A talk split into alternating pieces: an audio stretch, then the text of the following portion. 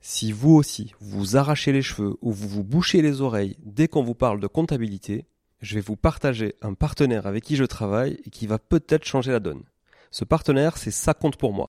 Ça compte pour moi, c'est un cabinet d'expertise comptable digital, mais pas que.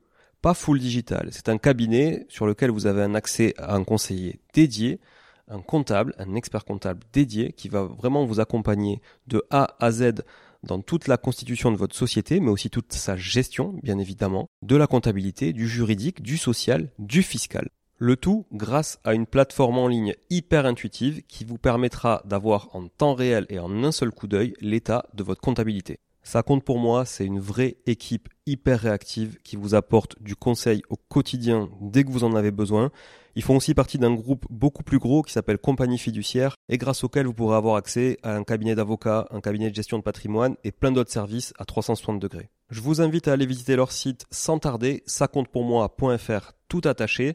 Et surtout, si vous voulez contacter, partagez le code MONEYTREE au chargé d'affaires parce que j'ai négocié pour vous un mois de comptabilité offert. Leurs tarifs sont hyper abordables et hyper bien placés, c'est sans engagement et les trois premiers mois sont satisfaits ou remboursés. Bref, je ne peux que vous conseiller de tester et vous serez franchement pleinement convaincu.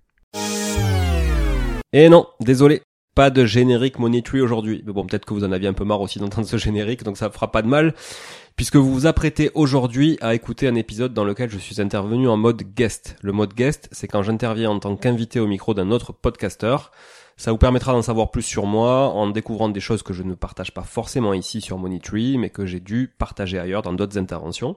À la fin de l'épisode, n'oubliez pas de vous abonner si ce n'est pas déjà fait et à rédiger un avis 5 étoiles sur Apple Podcast et Spotify pour Money bien sûr, mais également pour le podcast sur lequel j'ai été l'invité. En attendant, je vous souhaite une excellente écoute. Salut et bienvenue dans Limo sans cravate. Nous sommes Alex et Thibault, amis de longue date mais surtout investisseurs et cofondateur de Sans Cravate Immobilier, agence avec laquelle on accompagne des particuliers dans leurs projets d'investissement immobilier. Dans Limo sans cravate, on invite les meilleurs experts, investisseurs et entrepreneurs de l'immobilier qui nous partagent leur expérience, leurs connaissances et leur vision du marché. D'ailleurs, on a créé ce podcast pour vous inspirer et vous aider à démarrer, que vous soyez investisseur aguerri ou que vous souhaitiez vous lancer. Alors détendez-vous et préparez-vous à écouter l'épisode du jour. C'est parti. Bienvenue dans ce deuxième épisode de Limo sans cravate et aujourd'hui on accueille euh, Julien Calamotte. Salut Julien. Salut Thibaut. Tu vas bien? Ça va et toi? Ouais, très bien, très bien. Euh, on, peut dire bonjour Alex ou pas? On peut dire bonjour Alex. Salut. C'est vrai que, je, suis là, quoi, je fais partie du. en profiter. Euh, non, on est très content de te recevoir. C'est vrai qu'on a pu euh, échanger avec toi pendant euh, pendant divers événements sur sur Toulouse. Et tu as une vision de l'investissement qui nous qui nous parle beaucoup. Donc on est content de te recevoir. Est-ce que dans un premier temps, tu pourrais euh, te présenter et euh, nous expliquer ton parcours pour ceux qui te connaîtraient pas encore?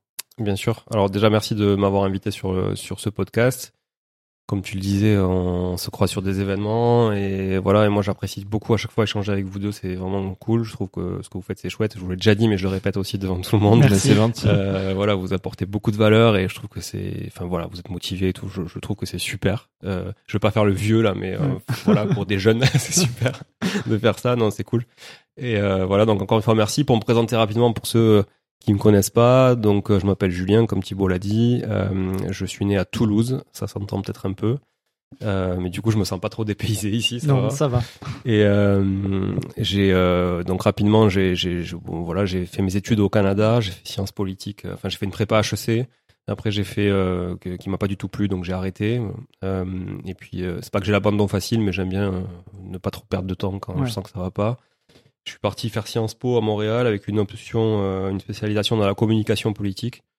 Et ce qui m'a absolument pas plu. Donc, euh, quand je suis retourné en France euh, en 2008, j'ai donc après avoir vécu cinq ans au Canada, j'ai trouvé un job d'assistant e-marketing. donc, l'e-marketing, pour ceux qui ne savent pas, c'est le marketing électronique hein, pour, pour l'e-commerce et sur Internet. D'assistant e-marketing dans une boîte qui vendait des canapés en ligne à l'époque qui était assez précurseur sur le, sur le sujet d'ailleurs, parce qu'en 2008, euh, commander son canapé sur Internet, c'était pas encore, euh, encore ça.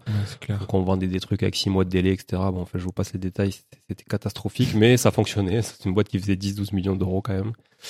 Voilà, euh, rapidement au bout de six mois, je me suis un peu formé. Du coup, euh, forcément, j'ai appris sur le métier que je connaissais pas du tout. Oui, j'allais dire, euh, pendant Sciences Po, c'est pas vraiment ce que, ce que tu voulais Non. Non, clairement pas. Mais en, en plus, la politique euh, en Amérique du Nord, c'est un peu binaire, quoi. T'as, t'as- voilà, t'as, gros, deux gros partis, grosso modo. Donc, franchement, c'était un peu ennuyant. Mais par contre, le discours politique, euh, la partie propagande, communication, pub et tout, ça me plaisait beaucoup. Et je sais pas, j'ai dû euh, être, euh, enfin, j'étais pas vraiment visionnaire parce qu'il y en a, y plein qui l'ont vu avant moi, mais je me suis dit que faire ma carrière dans le monde d'internet, ça avait du sens. Voilà, en 2008. Et donc, du coup, euh, c'est pour ça que j'ai redémarré un truc à zéro et mes études m'ont absolument servi à rien, en tout cas sur ce côté spécialité, c'est certain. Euh, attention aux jeunes qui nous écoutent, c'est important les études quand même, mais surtout pour apprendre des méthodes et des process. Finalement, au final, le sujet, à moins d'être médecin ou d'avoir des choses vraiment très techniques euh, et des, des- des- vraiment des diplômes très diplômants, euh, finalement, le reste. Ouais, tu l'apprends en- sur le tas et Exactement. Et moi, j'ai toujours été un peu autodidacte comme ça, donc ça, c'était un peu ce qui, ce qui me caractérise aussi. Donc là, de là, je suis parti dans une autre boîte, euh, pareil, assistant e-marketing, d'un respons- d'un responsable euh, e-marketing. Puis j'ai grimpé les échelons. Et au bout d'un moment, je voulais prendre un peu la place de tout le monde, donc du coup, il y avait pas, c'était pas possible. Donc je suis, euh, au bout de deux ans, j'ai monté ma boîte et j'ai monté une agence web. Ok. Euh, voilà, et, mon, et mon, cet employeur-là est devenu mon premier client. Il m'a fait confiance parce qu'il voulait pas trop que je parte. Et euh, c'est devenu mon premier client de l'agence web. Donc on créait des sites internet, on accompagnait les gens surtout sur la visibilité en ligne. Et donc de là, c'était euh, ton, ta, enfin ton pro- ta première aventure entrepreneuriale, quoi. C'était ma première aventure entrepreneuriale, euh, aidée par Pôle emploi, faut le dire quand même, c'est important. Et je pense Ouais. que la case Pôle emploi est intéressante à activer pour tous ceux qui veulent euh, euh, créer quelque chose, euh, mais qui ont peur de le faire sur euh, la partie financière, notamment. Euh, je dis pas qu'il faut en surprofiter, mais bon, je veux dire, il y a tellement de gens qui en profitent sans se poser trop la question et surtout sans créer de valeur derrière que c'est pas l'entrepreneur qui, qui doit se sentir coupable de profiter de, de- des allocations chômage pour créer. Euh, C'est fait pour ça d'ailleurs. hein, donc, euh, Complètement. Euh, Et du coup, là, à ce moment-là, euh, donc tu te lances dans l'aventure entrepreneuriale. L'immobilier, tu penses pas encore? Alors, c'est, t'as, raison, c'est un podcast immobilier, donc on va pas parler forcément que d'entrepreneuriat, si, mais, t'as mais raison, bien, non, t'as raison de recentrer. Où se place l'immobilier à ce moment-là Ouais, non, mais t'as raison, parce que d'ailleurs, l'immobilier avait déjà été, était déjà dans ma vie à ce moment-là, puisque moi, je suis rentré en 2008 du Canada, en, en avril, donc j'avais 22 ans, et en octobre, j'ai acheté une résidence principale. Euh, donc j'ai acheté une maison euh, sur un terrain de 900 mètres carrés là dans les coteaux de, de Toulouse. Euh, pourquoi? Je le dis très clairement parce que ma femme a 11 ans de plus que moi et que du coup elle avait une maturité que j'avais pas Mm. forcément à l'époque et ça m'a vraiment aidé à mettre le pied dans l'immobilier. Donc c'était en 2008, euh, on, s'est marié en 2009, en 2010 on a eu notre premier enfant ensemble, donc elle avait déjà deux enfants que vous connaissez, enfin vous en connaissez une. Oui. Euh, et en fait, de là, ça s'est enchaîné. 2010, on a aussi acheté euh, notre premier appartement en, en location euh, meublé à Toulouse, en centre-ville, Ok. un studio. C'était de notre côté. euh, en fait, avec euh, l'erreur, en tout cas l'erreur de croyance que, fait, que font souvent les gens, c'est euh, on achète un studio parce qu'on va y mettre nos enfants quand ils feront leurs études. Ça, c'était vraiment le, ce qui nous a fait acheter. Ouais. Ce voilà, exactement. Donc on s'est dit on en achète un. Ouais, mais merde, on a, on a, on a déjà deux filles. Il y a le petit qui vient d'arriver. Euh, on faut en acheter un deuxième. Donc trois mois après, on en a acheté un deuxième, début 2011. Donc c'est des studios qui étaient très bien, euh, pour ceux qui connaissent Toulouse en centre-ville, c'était au, au niveau du Capitole notamment, euh, donc quartier Capitole, Esquirol. Donc très bien placé. Euh, mais franchement, à l'époque, loin de moi, l'idée de, faire un truc plus gros que ça, quoi. Et on n'a pas acheté un troisième parce qu'on s'est dit qu'il était encore petit, qu'on avait le temps. Et puis surtout, on a créé pas mal de, projets parce que comme je vous l'ai dit, moi après j'ai créé une agence web donc en 2011. Euh, et donc là, on avait déjà une résidence principale, deux appartements, et on s'est plutôt focalisé sur des activités. Enfin, moi surtout, je me suis focalisé sur des activités entrepreneuriales jusqu'en euh, 2016. Euh, Donc 2011-2016, j'étais à mon compte et, euh, et, et notamment euh, en 2013, on a créé notre première SCI à l'IS Ok. euh, qui était la SCI, une SCI familiale qu'on a toujours. Donc il y a mon fils qui avait à l'époque 3 ans qui est rentré au capital. Intéressant. Alors je sais pas quel est l'âge de, de, de ceux qui nous écoutent, mais en tout cas, euh, si vous avez des enfants, euh, sachez que c'est possible de mettre un, associé mineur avec des clauses bien spécifiques dans des statuts pour le protéger évidemment, et puis dans les contrats de prêt bancaire aussi. Alors pour Euh, ceux qui seraient pas au, au- forcément au fait, mais ça, quel est l'avantage du coup de faire entrer un, un associé mineur dans une SCI Est-ce que c'est pour des questions de succession? Exactement. En fait, le, ce qu'on s'est dit, c'est euh, nous, on fait tout ça pour euh, pas pour en vivre. On fait tout ça pour créer du patrimoine. Mhm. Et créer du patrimoine, dans la notion de patrimoine, il y a forcément la transmission. Et donc on s'est dit, on va transmettre à notre fils commun ou aux filles de, de mon épouse euh, demain. Donc euh, plutôt que de payer après des droits, de devoir faire des sessions, etc. Euh, filons déjà 29% de la boîte à, à notre fils qui a 3 ans. Euh, il sait pas ce que c'est, mais d'ailleurs même aujourd'hui il a, il a presque 13 ans. Il- pour lui, il veut tout, tout vendre une fois quoi. Il aura tout hérité, donc il a pas encore compris la notion de. voilà, mais c'est pas grave, ça tu fait vois. plaisir en tout Voilà, cas. on s'arrête on s'arrête pas là. Mais je crois que maintenant il commence à ça y est, il comprend un peu, il comprend un peu le- le- ce qu'on fait, tout ça. Je crois que là il va, il va bientôt peut-être changer d'avis. Mais et puis là, il est tombé par hasard sur mon livre aussi sur internet. Il dit pas, il me dit mais papa, j'ai un copain qui est tombé là-dessus. Bon, bref, la dernière fois, il m'envoie un texto pour me dire ouais, il y a quelqu'un qui parle de toi dans le métro. Donc tu vois, c'était, c'était euh, voilà, il comprend que finalement il y a quelque chose à faire peut-être avec ça. Donc on, on monte cette SCI, on achète des locaux commerciaux pour nos activités e-commerce parce qu'entre temps on avait racheté des sites e-commerce donc, parce que c'était vraiment ce que j'avais envie de faire. Donc on rachetait des sites, on les développait, on les revendait ou on les crachait. Ça arrive et on a craché plus qu'on en a revendu très clairement. Et on en a surtout craché un euh, qui nous a fait beaucoup de mal en 2016. Euh, et on a perdu beaucoup, beaucoup d'argent. Moi, ça m'a- ça m'a endetté jusqu'en mars 2022. Donc pendant six ans, j'ai quand même payé euh, des dettes à fond perdu pour, euh, pour rembourser des crédits que j'avais fait sur, euh, sur des boîtes qui sont parties en liquidation. Donc en perso, ouais, tu rembourses. Ouais, j'ai repris. En fait, j'avais une caution euh, BPI France, qui est la Mhm. banque publique d'investissement, et j'avais une caution sur ma holding à l'époque. Et euh, du coup, ma holding, j'ai liquidé avec la boîte euh, à l'époque parce que je voulais pas qu'ils viennent me retoquer dessus.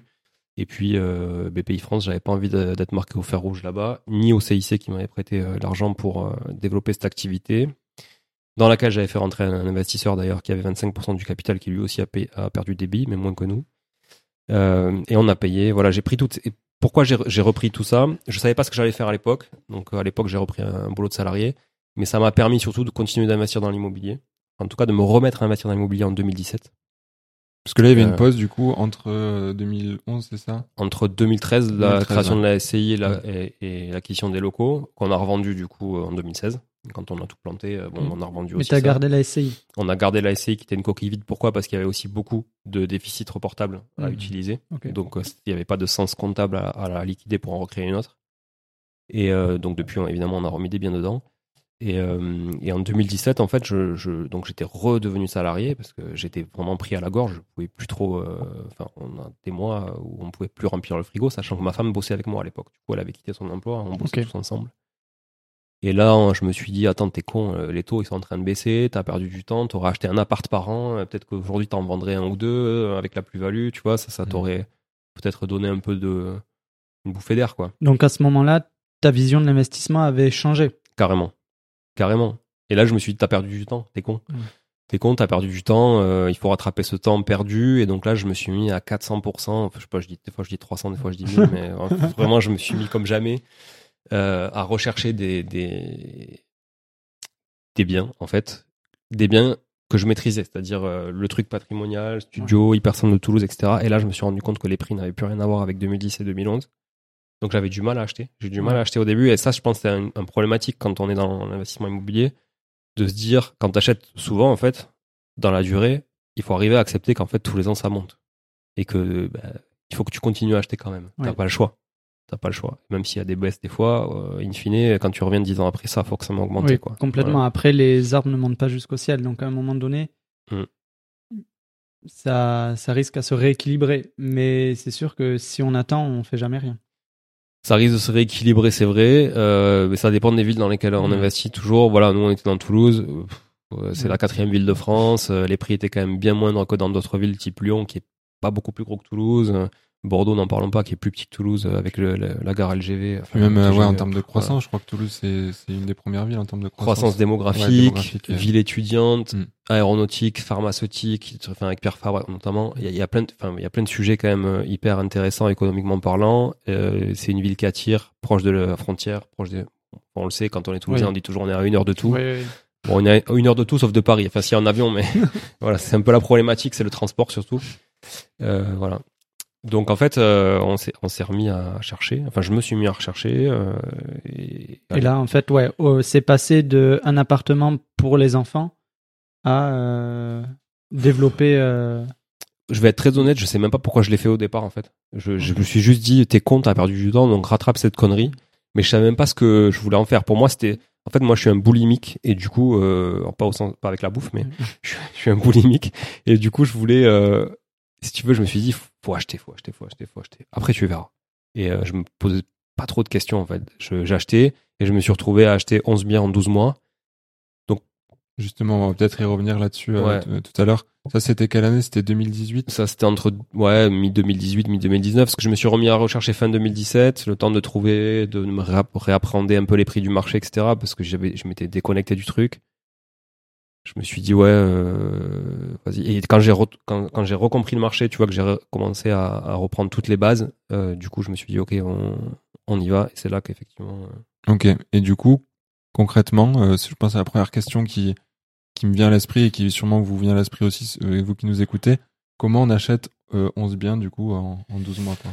Alors la première chose c'est que j'étais indépendant parce que j'étais en fait j'étais retourné indépendant après euh, parce que j'ai toujours là cette soif de cette soif de de, de, de flexibilité et d'indépendance et donc là je me suis dit c'est bien c'est il y a un truc qui a pas changé en France c'est que si t'as pas de CDI ça reste quand même compliqué d'investir et surtout si tu veux investir massivement et là, euh, moi, je crois beaucoup, voilà, euh, je, je, crois pas au hasard, mais je crois beaucoup, en tout cas, au concours de circonstances. Et donc, du coup, j'ai eu une opportunité, on m'a proposé un poste et euh, que j'ai pas pu refuser, en partie parce que le challenge était sympa, mais aussi parce que je me suis dit ça va me faire un CDI et donc je pourrais aller lever de la dette, de la dette au niveau des banques. C'était quoi ce, ce poste? C'était un poste euh, pour prendre la, la responsabilité du d'un pôle e-commerce dans, dans, un réseau de magasins franchisés qui s'appelle Iri Jardin. Euh, voilà, j'y suis resté 4 ans et demi. On pourra refaire après la, la chronologie, mais euh, euh, donc il y avait un beau challenge de transformation digitale, ce qui me branchait énormément parce que j'avais quand même pas mal d'expertise là-dessus. Et à côté de ça, ça m'offrait un CDI. Donc pas, voilà. pas trop posé la question de, de te dire je reste dans l'entrepreneuriat ou je prends le CDI Tu avais quand même une vision assez claire là-dessus et de ce que tu voulais. Je me suis rapidement posé la question de savoir est-ce que le sacrifice de ma liberté euh, valait le coup euh, et de ma flexibilité? Et je me suis dit, euh, ouais, ça vaut le coup de faire ce sacrifice pour investir dans l'immobilier. Et donc, comment j'ai fait pour acheter 11 biens? Un, j'ai pris un CDI, ça je viens de le dire. Euh, deux, avec un salaire qui était correct, mais qui n'était pas non plus phénoménal euh, par rapport au, aux dernières années. Euh, et puis, euh, surtout, je me suis mis à éplucher à peu tout le maillage bancaire. Euh, qui détenait qui, euh, qui travaillait avec qui, qui ne travaillait pas avec qui, etc. J'ai fait un dossier, des dossiers béton, euh, hyper pro. Je me suis vraiment professionnalisé dans l'approche, même si j'étais, euh, j'étais à l'époque que que investisseur particulier quand même, voilà, que j'achetais qu'en nom propre. On achetait avec ma femme en nom propre, en une division. Pour aller jusqu'au plafond de notre LMNP qui était quand même assez, euh, assez confortable au final, parce qu'on était tous les deux salariés. Et puis, euh, j'ai cherché, cherché, et en fait, je me suis pas pris la tête, j'ai acheté tout ce que j'avais envie d'acheter. Enfin, j'ai fait des offres sur tout ce que j'avais envie d'acheter. Et, euh, et j'ai signé des compromis avec des conditions suspensives de prêt. De toute façon, ça n'engageait quoi que qu'au final que mon image, quoi. Parce que, voilà. Bon, mon image à l'époque, j'avais pas de réseau, j'avais rien. Euh, enfin, tu vois, c'est tout ça, c'est différent maintenant. Je prends moins de risques. Et justement, sur les 11 biens du coup que tu as achetés, euh, tu t'es positionné sur combien, combien de biens avant et combien de compromis euh, tu as signés qui sont peut-être pas allés au bout? Tous les compromis sont allés au bout. Ok. Donc j'ai vraiment signé 11 compromis. Alors dans les 11, il y a une résidence principale, parce qu'on en a profité pour déménager. Alors là aussi, parenthèse, euh, à chaque fois que je, à chaque fois que je proposais un projet à ma femme, elle me dit mais t'es fou, ça passera jamais. Bon, à chaque fois c'est passé, on a trouvé des solutions. Cette résidence principale, on l'a découverte. Euh, c'est pour ça que des fois il faut, un peu d'audace, je pense. On l'a découverte sur les magasins, les magazines, euh, les magazines type Logikimo que vous avez dans les parkings souterrains. Voilà, euh, on regarde. Euh, c'est vrai que pour le coup, il y a personne qui regarde qui regarde ces, trucs. Alors normalement, il y a aucun investisseur qui cherche euh, un bien intéressant qui regarde là-dedans parce que souvent déjà ils sont déjà tous vendus les biens. le temps qu'on trouve le truc. Et, et là, en fait, c'était double page sur le bien de une agence qui s'appelle Espace Atypique qui fait des biens atypiques comme son nom l'indique. Et du coup, ma femme me dit putain, t'as vu ça? Je dis vas-y, c'est sympa, on va visiter. Et je déteste faire ça, j'aime pas faire perdre du temps aux gens et tout. Je me suis dit, bon, il y en a plein qui, qui le font, on y va. On a visité et euh, deux jours après, on avait fait une offre. Euh, on avait négocié un peu le bien, mais euh, au final, on a trouvé un accord. Pour la petite anecdote, le vendeur de cette maison est devenu un de mes associés sur une STI avec qui on achète des biens. On vient encore d'en acheter la semaine dernière. Incroyable. Donc euh, voilà, comme quoi, euh, je crois vraiment euh, aux rencontres et aux opportunités. C'est clair. depuis, on a revendu cette maison d'ailleurs, mais en tout cas, on, on, y a vraiment été très bien. Donc sur les 11 biens, il y avait cette résidence principale. Après, il y avait 10 biens locatifs. La typologie, c'est T2, T1. Voilà, c'était vraiment ça parce qu'on savait faire ça. Ouais. Et euh, petite surface, pour nous, c'était ce qui semblait être le plus rentable possible. Je suis pas un grand fan de l'immeuble de rapport, mais on va pouvoir en parler tout à l'heure si vous voulez. Mm. Et ce qui est sûr, c'est que euh, j'ai dû quand même, euh, pour répondre à ta question Thibaut, euh, réfléchir pas mal à comment j'allais faire financer tout ça. Ouais. Ah ouais. Parce que, Parce que tu as dû avoir des, des projets qui sont mais qui sont en même temps. Ouais, simplement. Les faire financer en même temps. Peut-être deux, trois projets à faire financer en même temps. Peut-être même que ça t'a aidé au final, que ce soit un peu superposé et que. Ça m'a aidé, ouais. Il y a un mois, je me suis retrouvé à signer quatre compromis dans, en un mois. Du coup, je me suis dit, bon, là, je peux pas tout filer à la banque parce qu'à la même banque, ça va être compliqué. Donc, je suis, je suis allé voir deux banques. J'en ai filé deux d'un côté, deux de l'autre. Euh, après, je suis allé voir, euh, pour le suivi d'après, je suis allé voir une autre banque. Bon, aujourd'hui, je dois avoir cinq banques. Euh, et ça vient de là, en fait. Ça vient de là parce que finalement, il y a des banques avec qui j'ai jamais rien acheté de plus que trois biens euh, au départ, quoi. Et euh, enfin, je dis 5 banques, j'en vais en avoir un peu plus, mais au final, c'est ça qui nous a hum, qui nous a permis d'acheter, c'est de se multibancariser. Mm. C'est un truc que je dis dans mon bouquin d'ailleurs, un chapitre là-dessus. C'est il faut se multibancariser, on n'a pas le choix et il faut jouer le jeu avec tous ses partenaires bancaires parce qu'on ne sait pas de qui on aura besoin demain. Et, et moi, j'avais fait le job. Je reviens un peu sur la boucle tout à l'heure, mais j'avais fait le job en reprenant la dette de la mm. liquidation à titre perso, ce qui fait qu'aujourd'hui cette banque, je peux la citer parce que je les remercie énormément, qui est le CIC m'a vraiment fait confiance sur le fait que j'étais quelqu'un de, tu vois, d'honnête et que il pouvait prendre du risque avec moi et que des entrepreneurs qui assumaient les liquidations comme ça euh, en s'endettant pendant six ans derrière euh, plutôt que de, de, faire le mort, tu vois, et l'autruche, il n'y en avait pas beaucoup. Ouais, c'est clair. Et si j'avais pas fait ça, jamais une banque m'aurait prêté.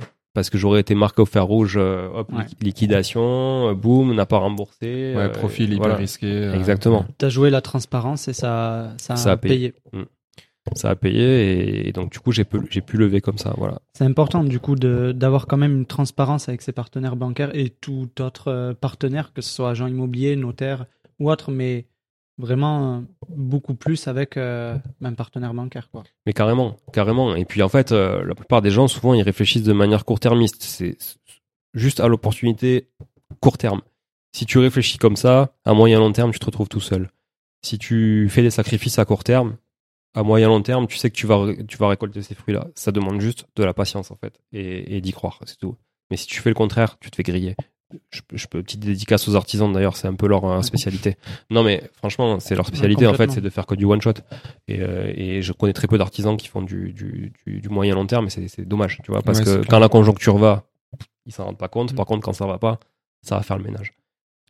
Oui, du coup, pour passer à l'échelle, pour, euh, pour enchaîner, il y a une partie où tu t'es professionnalisé déjà sur, euh, sur l'approche, on va dire, euh, euh, je suppose, en termes de recherche de biens, visite, etc. Tu as un peu standardisé aussi ton dossier de financement. Et ensuite, ça a été l'étape du financement, ça s'est passé comment finalement? Si j'ai un conseil à donner sur l'étape du financement, c'est défendre votre dossier vous-même. Je ne vais pas me faire couper avec les courtiers, mais honnêtement, je suis pas très fan des courtiers parce que si vous mettez, alors il faut être à l'aise aussi. Voilà, faut être à l'aise avec le, le, le, sujet, etc. Euh, euh, voilà, moi je sais que par exemple ma femme, elle, elle me dit moi je veux pas faire les rendez-vous bancaires avec toi parce qu'en fait euh, d'un bien à l'autre, je me perds, je confonds tout et tout. J'ai peur de faire une connerie ou de dire un truc qui voilà.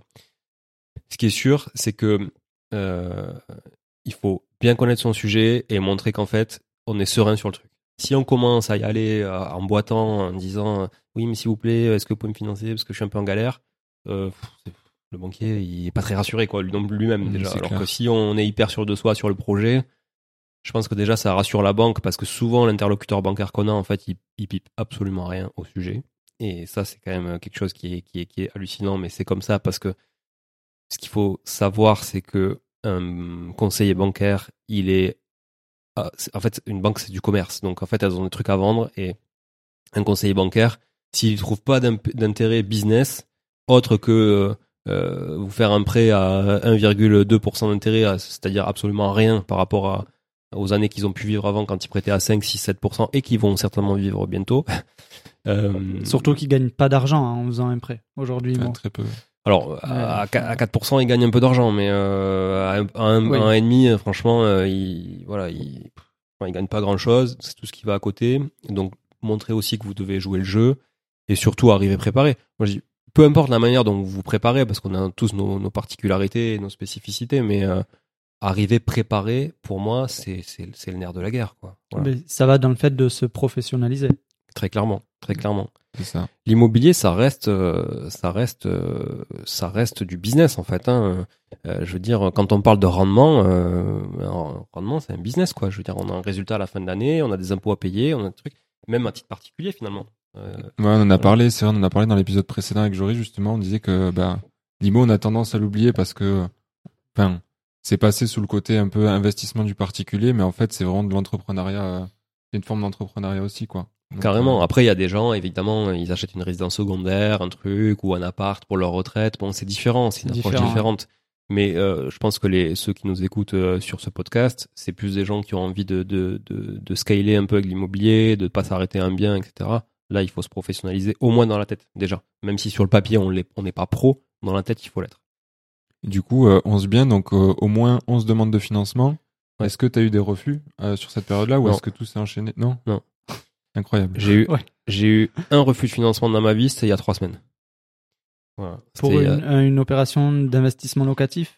pour une opération de trois lots, dont deux locaux commerciaux dans un même immeuble, pour y mettre euh, mes propres business qui sont dans le monde de l'immobilier. Donc en fait, euh, ça faisait triple risque. Un, euh, j'étais bailleur. Deux, j'étais locataire. Et trois, la conjoncture fait que le business de l'immobilier est pas très, euh, en tout cas, bien, était pas, pas, pas bien vu pour par les banques en ce moment, vu que la hausse des taux euh, pénalise quand même pas mal les transactions. Voilà. Donc, bon, c'était la parenthèse sur le refus. Ouais. Voilà. Et du Donc coup, j'ai pas acheté les locaux parce qu'en fait ça m'a ça m'a ça m'a un peu euh, frustré et du coup je me suis dit euh, peut-être que euh, après tout ils ont raison et que je vais les écouter pour une fois et je vais pas prendre de risques outre mesure et au final ça m'a permis de revoir mon modèle économique finalement et j'avais pas besoin de ces locaux donc euh, voilà. Ouais, donc, au c'est final- vraiment bien de prendre du recul comme ça et de enfin, se remettre en question. Non, mais de, de prendre du recul sur le business et dire bon là, il- on est- j'ai peut-être un refus.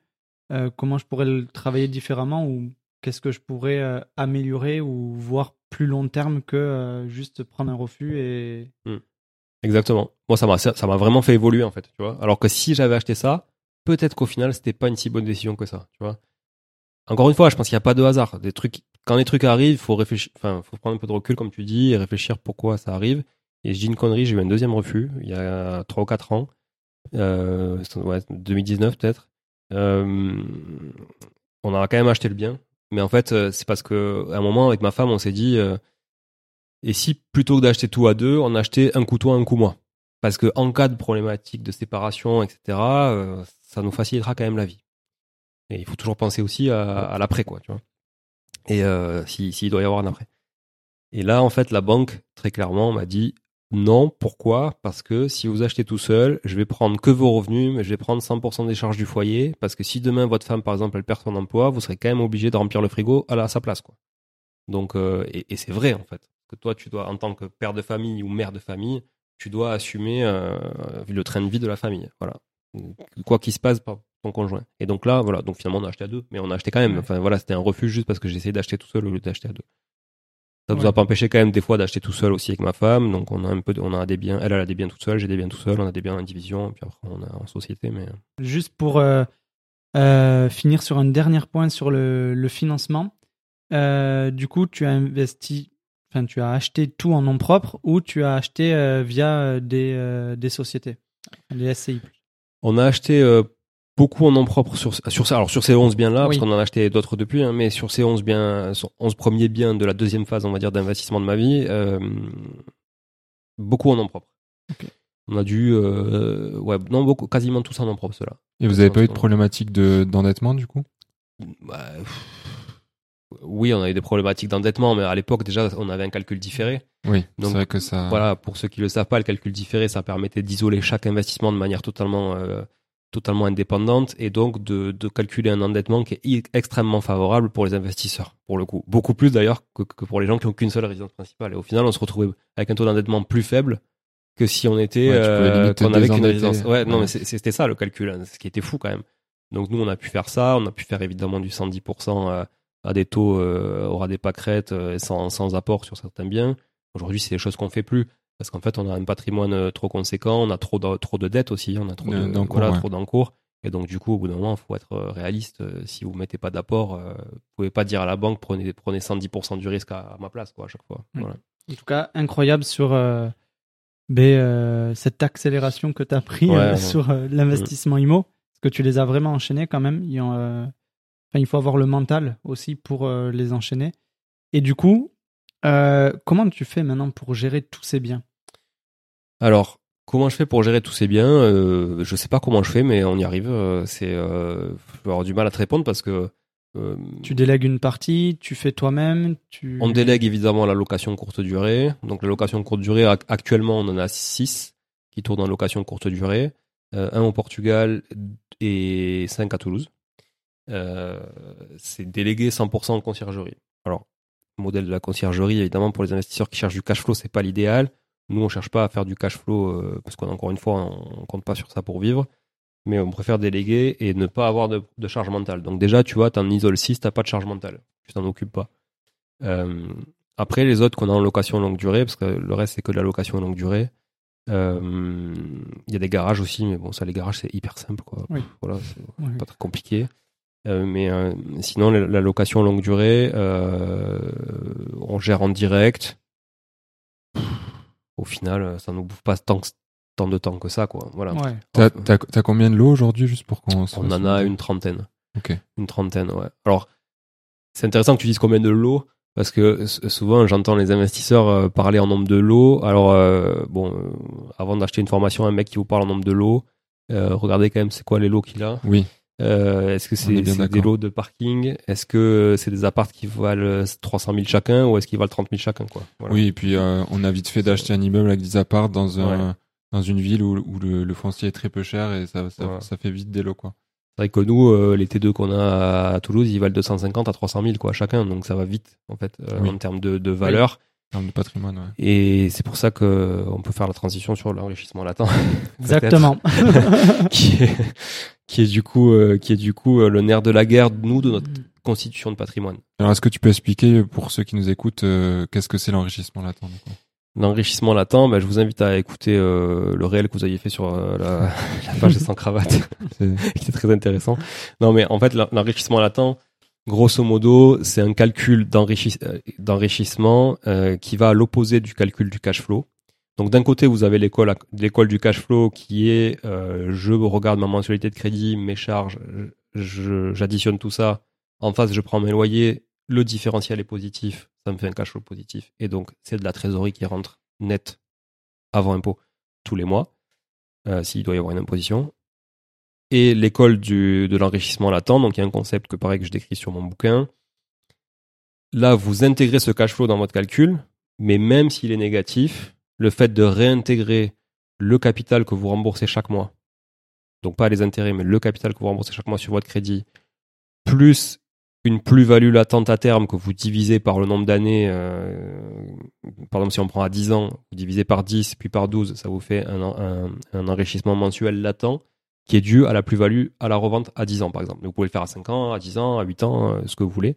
Nous, on le calcule souvent sur 10 ans parce que d'expérience euh, et, et des clients qu'on accompagne aussi, l'arbitrage se fait souvent entre 8 et 10 ans dans Ouais. le patrimoine.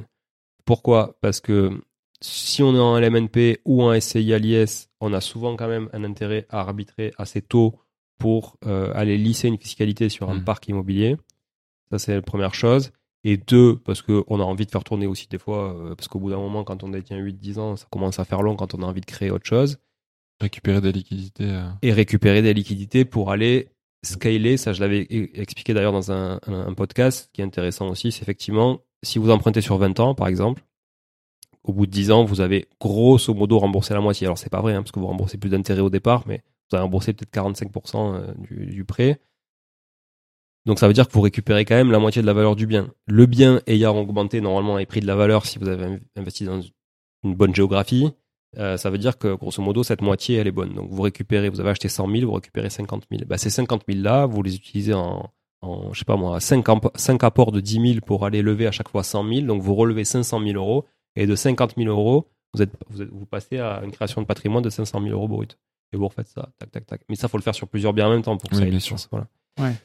Donc ça, c'est intéressant et, et, et c'est ce qui démontre l'enrichissement latent. Et en fait, si vous réintégrez tout ça de manière mensuelle, nous, on a des tableaux comparatifs, par exemple, qu'on présente à nos clients qu'on accompagne et qui viennent avec des idées reçues sur le cash flow. Euh, typiquement, un client qui vient, qui me dit je veux, acheter un immeuble euh, à 200 km de Toulouse euh, et je veux que ça fasse 12% de rendement brut. On, évidemment que s'il est là fond là-dessus, on va lui trouver, mais on l'avertit quand même sur le fait qu'à côté de ça, on peut aussi lui trouver quelque chose qui est beaucoup plus patrimonial dans l'esprit et qui sera plus liquide à, à- à la revente aussi. Il y aura moins de cassos à mettre à l'intérieur aussi, parce que plus vous vous éloignez des grandes villes, plus vous avez des cassos. On l'a tous vécu. Moi aussi, j'ai des biens en dehors des grandes villes, évidemment. Donc je parle en connaissance de cause. Et en fait, quand on met tout ça et qu'on ré- qu'on réinjecte l'enrichissement latent à 10 ans, on voit que celui qui a le rendement brut le plus élevé n'est pas forcément celui qui, à la fin, rapporte le plus d'argent au bout de 10 ans. Clairement, en fait, nous, on aime bien dire aussi, euh, parce qu'on a pareil, on a, on a souvent des gens qui viennent euh, nous voir en nous parlant euh, exclusivement de cash flow. C'est souvent le premier euh, paramètre qui, euh, qui, les, qui les intéresse. Et ouais, on dit souvent que en fait, un investissement, il se prend en compte sur sa, sur sa globalité, enfin, sur euh, tout le temps que vous allez détenir le bien. Donc c'est de l'achat jusqu'à la vente et avec tous les flux intermédiaires qu'il y aura eu, que ce soit d'entrée ou de sortie, quoi. En fait, ça n'a pas vraiment de sens de comparer un cash flow euh, qui est une vision un peu ouais court-termiste de l'investissement avec euh, avec euh, justement le- l'enrichissement que vous aurez eu grâce au- à l'effet de levier quoi. Pour les matheux, ça s'appelle le, le TRI, c'est le taux de rendement interne, et, et c'est le seul aujourd'hui indicateur qui permet euh, de qualifier un investissement par rapport à un autre. Et d'ailleurs, même si cet investissement c'est pas de l'IMO, mais Mais si vous voulez ouais. comparer deux investissements euh, qui sont totalement différents, il y a que le TRI qui vous permet de le faire, parce que comme dit Thibaut, ça réinjecte tous les flux dans le calcul. Le problème, c'est que c'est tellement compliqué pour un particulier sans outils de le calculer, qu'en fait les gens font juste une division entre j'ai tant de loyer sur tant de sur tant de, de- de frais d'achat. Et donc je calcule un rendement qui n'est pas une rentabilité parce Oui. que pour le coup ça n'inclut pas tous ces flux les plus-values etc c'est juste un rendement brut. Mm. voilà. et, et même si vous calculez un rendement net euh, après charge net après impôt etc ça reste un rendement et pas une rentabilité. Voilà. Et moi j'ai des fois il y a des gens qui me posent la question mais est-ce que c'est rentable ce truc? Mais dis, ça veut dire quoi? Est-ce que c'est rentable ce truc? Ça veut, ça veut rien dire tu vois. Oui oui il y a du rendement non il y a pas de rendement. Est-ce que c'est rentable? Je sais pas faut qu'on se pose un peu tu vois et, voir et puis est-ce que c'est surtout rentable par rapport à tes objectifs et ton horizon d'investissement? Et ça me fait euh, ça me fait poser une question. Est-ce que toi dans tes biens, euh, même si tu as une stratégie du coup qui est très tournée euh, patrimoniale, est-ce que tu arrives quand même à équilibrer tes achats, dans le sens où tu arrives au moins à faire des opérations blanches, ou est-ce que tu fais un, un petit effort d'épargne sur sur tes biens généralement? Alors sur les premiers, on l'a eu fait parce qu'effectivement, quand, quand, quand euh, tu investis en centre-ville euh, d'une grande ville, forcément, euh, tu, tu fais un petit peu d'effort. Ce qui n'était pas forcément le cas d'ailleurs sur les tout premiers parce qu'on les- on a payé les studios moins de 80 000 euros à l'époque. donc forcément, alors même si on avait 3% de 3% de taux d'intérêt ou même peut-être 4 quand on a la maison, on avait 5% quand on a acheté ça, je m'en rappelle très bien en 2008. Euh, mais en 2010, on devait être à 3,5, un truc comme ça, ou 4%. Euh, alors c'est sûr, ça fait des grosses mensualités. Mais bon, à l'époque, franchement, je faisais pas les travaux que je faisais aujourd'hui aussi. Donc, euh, franchement, j'ai rien mis dans le bien. Euh, Ouais. Dès qu'il y avait un truc à faire, ça me faisait chier. je le faisais pas. Ou tu vois, d'ailleurs, Sabrina, mon épouse, a fait beaucoup plus de trucs dans les premiers apparts que moi, alors qu'aujourd'hui, c'est plutôt moi le contraire. C'est plutôt le contraire. Mais maintenant, je je supporterais pas, tu vois, louer des appartements dans le même état que les que ceux que j'avais achetés en 2010 ou 2011, que j'ai revendu depuis d'ailleurs. Euh, mais ce qui est sûr, c'est que au bout d'un moment, on s'est retrouvé un peu bloqué. Pas bloqué par rapport à la capacité d'emprunt, parce qu'en fait, ça, euh, ça peut toujours se travailler. Alors, j'écrirai jamais à quelqu'un comment faire, et, je, voilà, je donne quelques indications dans mon bouquin, et c'est juste du partage d'expérience, mais je vais pas conseiller des trucs, tous les trucs euh, ici, ici non plus. Mais en, en tout cas, il y a des trucs à faire pour trouver du financement, ça c'est pas un souci. Le truc, c'est après il faut l'assumer euh, tous les mois Ouais. en termes de trésor et tout. Donc, si vous avez trop de capacité, euh, trop de taux d'effort à faire euh, chaque mois, d'efforts d'épargne, ça peut être problématique. Ouais. D'ailleurs, les banquiers regardent aussi ce qu'on appelle le reste à vivre. Donc, je suppose que ça, c'est ça qui, qui peut-être bloque au bout d'un moment si ça, trop d'efforts ça peut, quoi. ça peut bloquer aussi, mais surtout, toi-même, ça te bloque au bout d'un moment. Si tu dois rajouter 100 balles par bien et que tu en as Oui. 15, au bout d'un moment, c'est 1500 par mois. Et puis voilà, tu vois, donc ça, clair. ça, ça, ça sort. Et puis si t'as si t'as une, une façade qui tombe sur une copropime, tu dois Mhm. repayer, etc.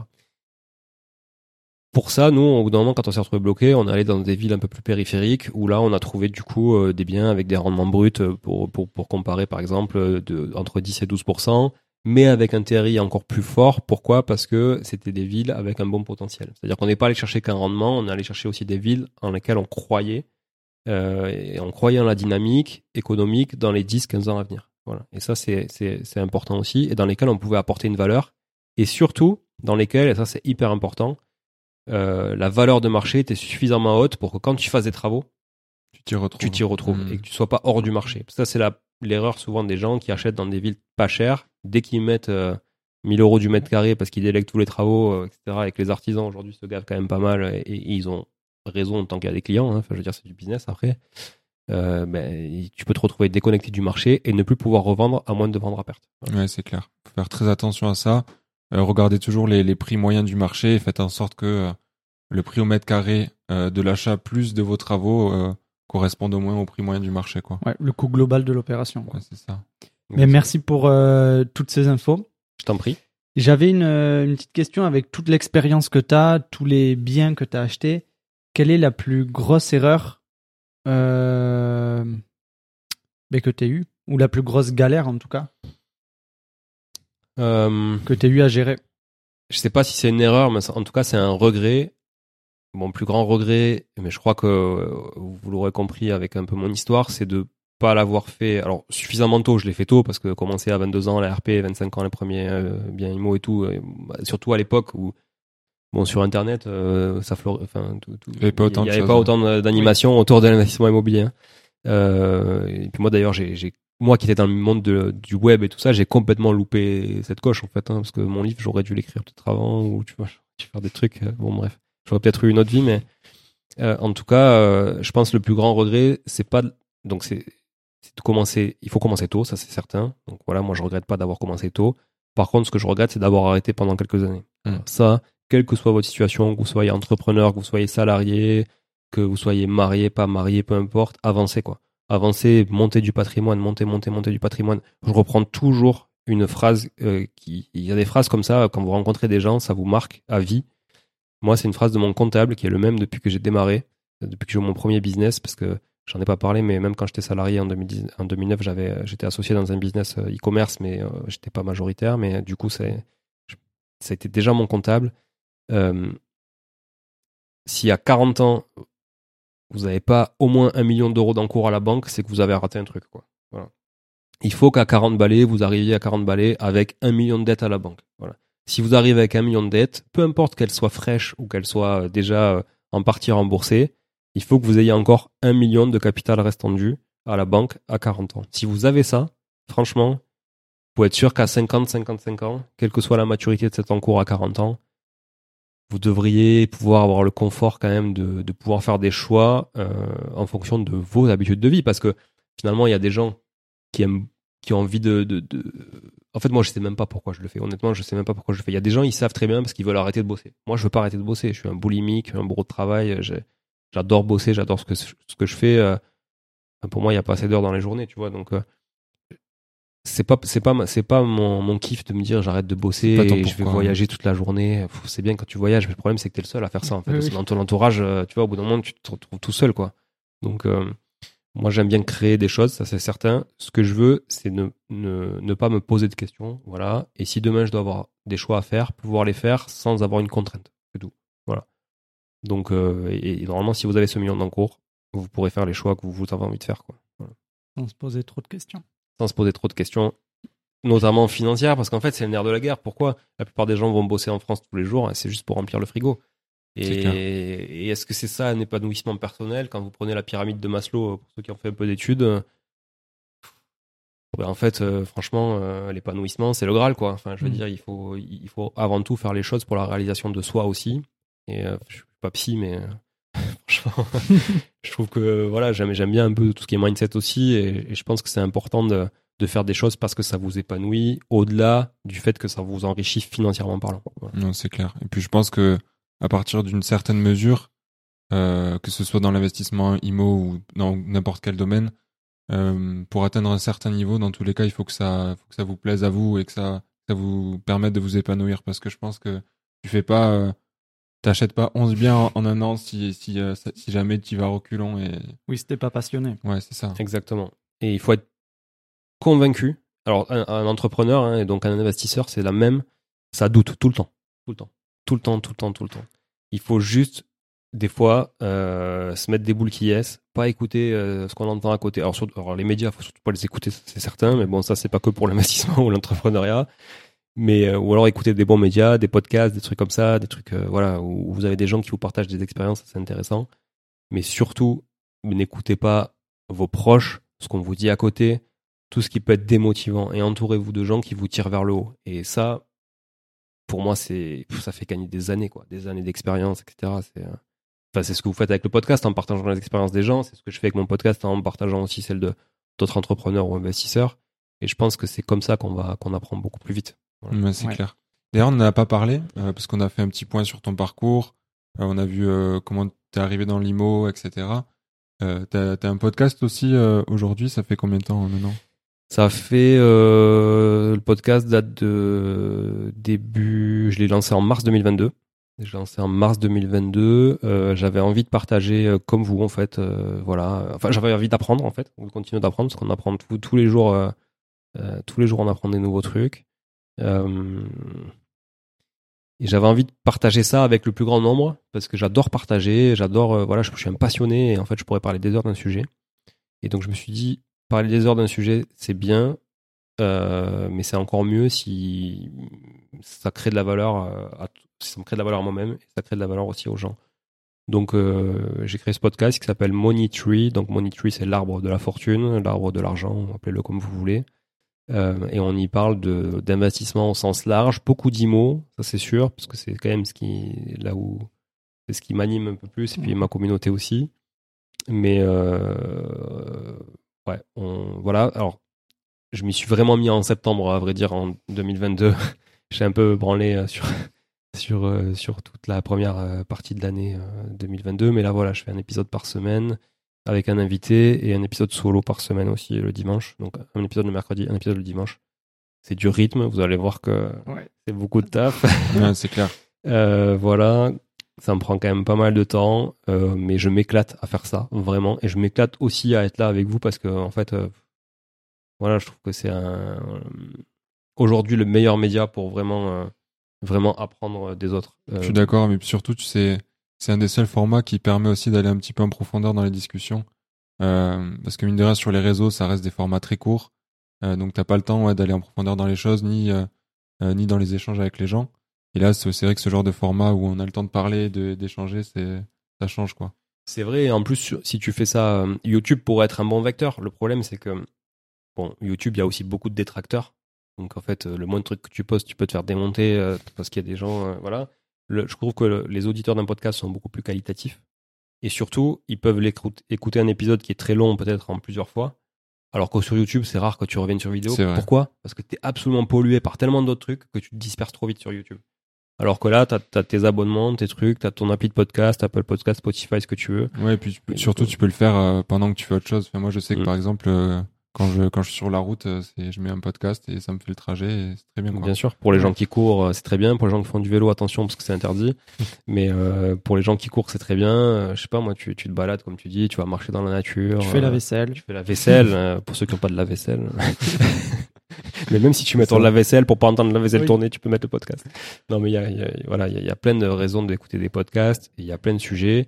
Si vous voulez écouter des podcasts sur l'IMO, il y en a plein de sympas. Mais avant tout, écoutez celui de Sans Cravate et le mien, ça, ce serait cool.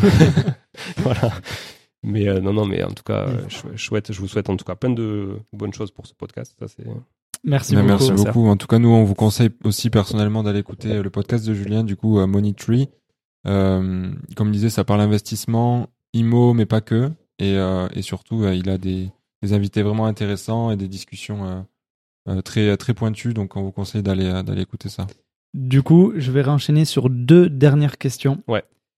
Maintenant, euh, qu'est-ce que tu fais comme activité? Parce Qu'est-ce qu'on que n'en je a fais? pas, on l'a Ouais. pas évoqué. Qu'est-ce que je fais? Euh, Donc euh, aujourd'hui, donc comme je le disais, moi j'ai toujours oscillé entre salariat et l'entrepreneuriat. Bon, j'étais au comité de direction de, de, de, de boîte dernièrement. J'ai fait un passage éclair dans une boîte bien connue dans l'immobilier, à la direction digitale aussi, au comité de direction. Euh, je suis pas resté très longtemps parce que j'étais pas du tout en phase avec euh, avec la façon de faire et voilà. Bon, après, c'est, beaucoup d'humains là-dedans, donc en fait, soit on s'entend bien, soit on s'entend pas bien, soit on est en phase ou pas. Donc je me suis dit pourquoi pas, euh, pourquoi pas me consacrer à 100% sur les activités que je faisais déjà en annexe, à savoir marchand de biens, ce sont des opérations que je faisais déjà en étant salarié, et puis euh, l'accompagnement des investisseurs parce que finalement, malgré moi, euh, l'expérience que j'ai acquise a attiré quand même pas mal de de, de, de personnes euh, qui m'ont demandé de les accompagner parce qu'ils avaient soit pas le temps, soit pas la connaissance, soit juste besoin d'un coup de pied au cul c'est aussi non mais c'est vrai mais il y a des gens qui sont prêts à payer pour ça Mhm. aussi hein, donc pour se faire mettre des coups de pied au cul mais évidemment virtuellement Euh, bon après on peut en mettre Ouais. aussi comme ça mais voilà. ça dépend des tempéraments Euh, donc en fait aujourd'hui concrètement euh, je fais des activités de marchand de biens donc euh, en particulier des opérations de, euh, de revente à la découpe sur des immeubles en monopropriété. Donc on achète des immeubles en monopropriété, on les, on les découpe, C'est ta spécialité, entre guillemets? Ouais, c'est c'est plutôt ça qu'on sait faire. Euh, même si là, je voilà, je suis en train de de, de, de faire un projet sur la division foncière aussi, avec euh, voilà, en isolant un terrain avec une maison, puis en, en, en détachant euh, d'autres terrains. Bon, je pareil là, je m'associe avec une personne qui maîtrise déjà le sujet, ça me fait monter en compétence parce que c'est pas mon univers à la base. Moi, par contre, euh, voilà, et puis à, à contrario, demain avec cette personne-là, on peut ça- on peut aussi faire le contraire, c'est-à-dire moi, je vais la faire monter en compétence sur la division d'immeubles, Mhm. la revente de plateaux à rénover ou la revente d'appartements clairement, voilà. Donc ça, c'est ce qu'on fait sur la partie marchand. Euh, tu vois, sur l'année 2021, euh, parce que j'ai pas le bilan encore là, 2022, mais sur l'année 2021, on a fait un million sur cette euh, activité-là. Euh, 2022, ça sera peut-être un peu plus calme parce qu'on a, on a, on a fait moins de sorties. Parce que le problème des boîtes de marchands, c'est que si tu fais pas euh, 5-6 projets par an, du coup, euh, bah, il y a des années où tu achètes plus que tu vends. Quoi. Oui, c'est clair. Donc tu as plus de stock que, que de chiffres. Euh, voilà, on a fait ça. Après, euh, après euh, qu'est-ce que qu'est-ce qu'on fait? Bon, On a monté on a monté un groupe qui s'appelle Artae, Artae Immobilier. Euh, à la base, c'était une agence immobilière. Je voulais franchiser un nouveau concept d'agence immobilière. Je trouvais très très difficile de se différencier sur le sur le sujet. Et à côté de ça, j'avais euh, Artae Investissement, qui était donc une structure qui accompagnait les investisseurs à, à investir en région toulousaine. Voilà. J'ai fusionné les deux. Pourquoi? Pour euh, ne faire qu'une seule agence à destination des, investisseurs exclusivement, et donc d'avoir un discours assez marqué. Euh, alors c'est peut-être mes voilà mes relents marketing hein, qui m'ont poussé à tout ça, mais c'est beaucoup plus facile à vendre aujourd'hui à quelqu'un de dire euh, on est légitime sur le sujet de l'investissement. On vous, accompagnera pas trop sur votre résidence principale, donc allez voir un confrère. Par contre, sur l'investissement, si vous allez voir un confrère, vous faites une erreur. quoi. Mm. Voilà, donc euh, c'est un peu ça qu'on veut mettre en avant aujourd'hui. Quand je dis confrère, c'est Orpi, Century, Oui. euh, voilà, je peux pas leur faire de la pub, mais euh, vous avez tous croisé des agents de ces réseaux-là ou des mandataires immobiliers type euh, Safety, IAD, BSK, etc. Et vous avez tous aussi pu constater leur manque de connaissances sur le sujet, souvent, et de formation. Pourquoi? Parce que ces réseaux-là se contentent de former les gens à des formations obligatoires type loi Allure, parce qu'il y a des obligations dans ce métier-là, et qui vont pas creuser davantage. Donc quand Mhm. ils ont en face d'eux des investisseurs, ce qui est quand même le cas une fois sur cinq à peu près au niveau des transactions en France, entre une fois sur cinq et une fois sur quatre, dépendamment des années, euh, ben finalement ils sont pas à la hauteur. Voilà. Et je trouve que toujours pareil, question long terme, ça paie pas. Voilà, c'est que du one shot et ils sont en perpétuelle prospection, conviction de nouveaux clients, etc. L'avantage, c'est que nous, on a une légitimité sur le marché de l'investissement immobilier de par euh, bon, mon histoire personnelle évidemment, mais aussi celle de, mon, de, de mes associés. Et puis, euh, on sait faire quoi. On a fait. euh, Aujourd'hui, je le disais à midi, je le disais à midi, on a un capital confiance qui est énorme vis-à-vis de nos clients. Je peux mettre tous les numéros des clients euh, dans- sur un petit papier euh, dans un bocal, en piocher un au hasard. Je sais que si vous appelez ce client-là, il vous dira du bien. Et Mm. ça, pour moi, c'est Ouais, à partir de là, Ouais. on a gagné en fait. Voilà. C'est clair. Et c'est pour ça qu'on veut capitaliser là-dessus et le développer dans d'autres villes de France. Donc là, on, on- on ouvre Lyon là en février. Euh, on va certainement ouvrir, euh, ouvrir aussi la région paloise euh, très très vite.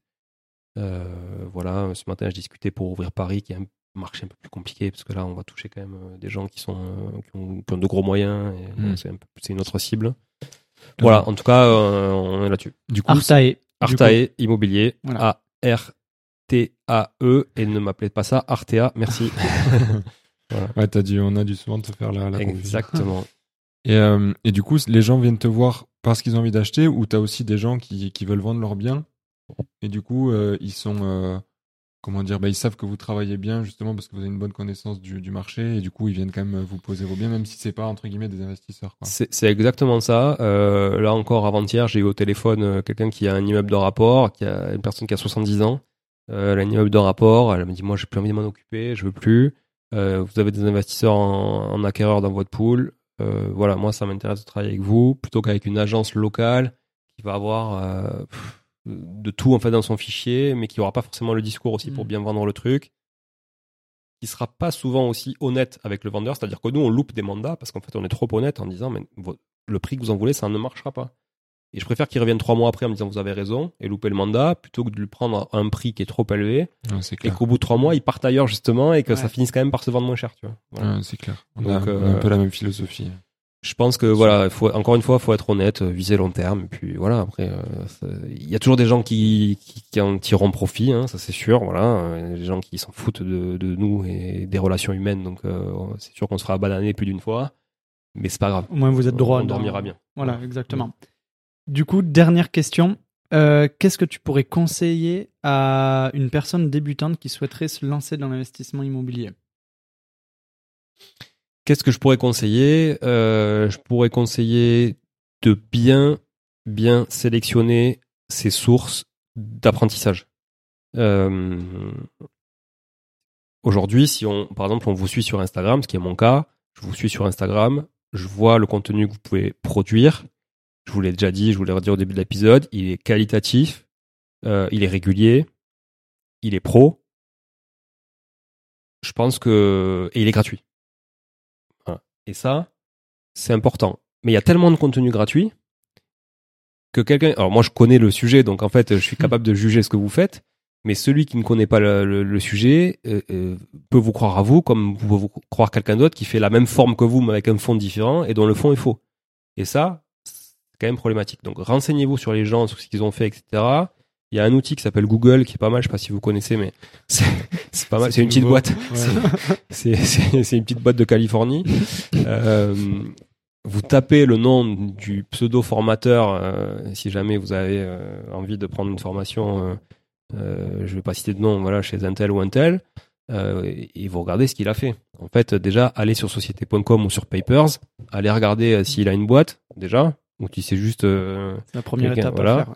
s'il a une boîte, deux boîtes, trois boîtes, euh, s'il dit qu'il investit en SCI et qu'il est nulle part sur les papiers d'SCI, alors ok, il peut être au capital et pas être gérant ou co-gérant ou quoi que ce soit, mais même sur Papers, euh, avec Oui. les bénéficiaires effectifs, etc., on retrouve tout. hein.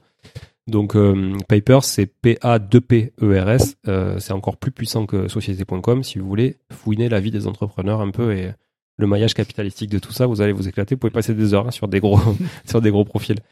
Euh, regardez, voilà, regardez ça, regardez si, je sais pas moi, s'il y a des avis, s'il y a des trucs, euh, euh, ça pardonne pas quoi. Au bout d'un moment, euh, voilà, s'il y a rien, c'est que c'est louche. S'il y a des trucs et qu'il y a des trucs négatifs, mais qu'il y a plus de positifs, c'est que c'est normal. Il faut aussi du négatif. hein, on peut pas plaire à tout le monde, voilà. clair. Même si c'est frustrant des fois, mais c'est comme ça. C'est comme sur les Airbnb, les mecs qui mettent 4 étoiles alors que tout va bien, c'est comme ça. Ça, c'est, ouais, quand même quelque Ah non, chose. ça c'est, ça c'est. Moi j'ai arrêté de regarder les commentaires Airbnb parce que franchement j'en dormais plus. hein. Parfait, 4 étoiles. Parfait. Tout était parfait. Mais ouais, 4 étoiles. Et encore si c'est 4, c'est cool. Mais euh, non, non, voilà, après je conseillerais vraiment de choisir ses sources de connaissances. Et si euh, c'est pas le cas, essayez de rejoindre des groupes de manière passive, soit sur les réseaux sociaux ou autres. Euh, et puis euh, demander, poser des questions, etc. Mais entourez-vous de gens qui ont fait des choses plutôt que des gens qui vont vous dire comment faire les choses. Voilà, c'est plutôt ça le truc. Très Et est-ce que justement, tu as des, des ressources peut-être à conseiller, que ce soit euh, des vidéos, des livres, une appli, peu importe? T'as coupé la, la question. Ah, Alex, crois. pardon. Non, mais c'est très bien.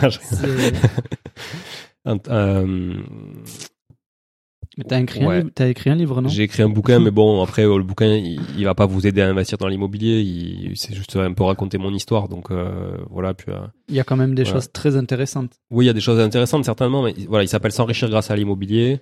Euh, il est aux éditions Rien du tout, c'est auto-édité, aux éditions Julien Calamotte. dispo sur Amazon ou dispo sur le site investirazoulouse.com. Donc, ça, c'est, si vous achetez ici, je vous envoie une petite, une petite version dédicacée. C'est quand même un Ah, c'est cool. c'est- Incroyable. Ouais, ouais, je suis, je suis, je suis pas Musso ou Lévy, mais euh, comme écrivain. Mais... Il y aura les liens dans tous les cas en dessous euh, voilà, Ouais. du Voilà. podcast. Non, mais du coup, il y a, il y a le bouquin, mais il y en a plein, des super bouquins, il y en a plein. Euh, mais au-delà de ça, je pense que le podcast, ça c'est sûr, on l'a dit, c'est un outil puissant. Mm. Euh, podcast, vous pouvez écouter, euh, ça fait un bail de mon, de mon ami Jérémy Nabé qui, qui est vraiment top, les investisseurs 4.0 de Paco, de Bonner qui est top aussi, euh, La Martingale, top podcast euh, avec Mathieu Stéphanie, euh, voilà. Moi, je, je cite que, si je cite que des podcasts où je suis passé, hein, mais c'est pas, voilà. Mais euh, voilà, franchement, podcast, ça c'est top. Et ensuite, aller à des événements. Aller à des événements IMO, des séminaires, aller à des apéros IMO, sans cravate, en, en organise. Je pense d'ailleurs qu'on discute pour en organiser ensemble, peut-être ça peut avoir du Avec sens plutôt que de, de, de Avec disperser. Voilà. Toujours- on en parle à Joris aussi. hein. Qu'on en parle à Mhm. Joris là pour qu'il fasse passer le truc de son côté.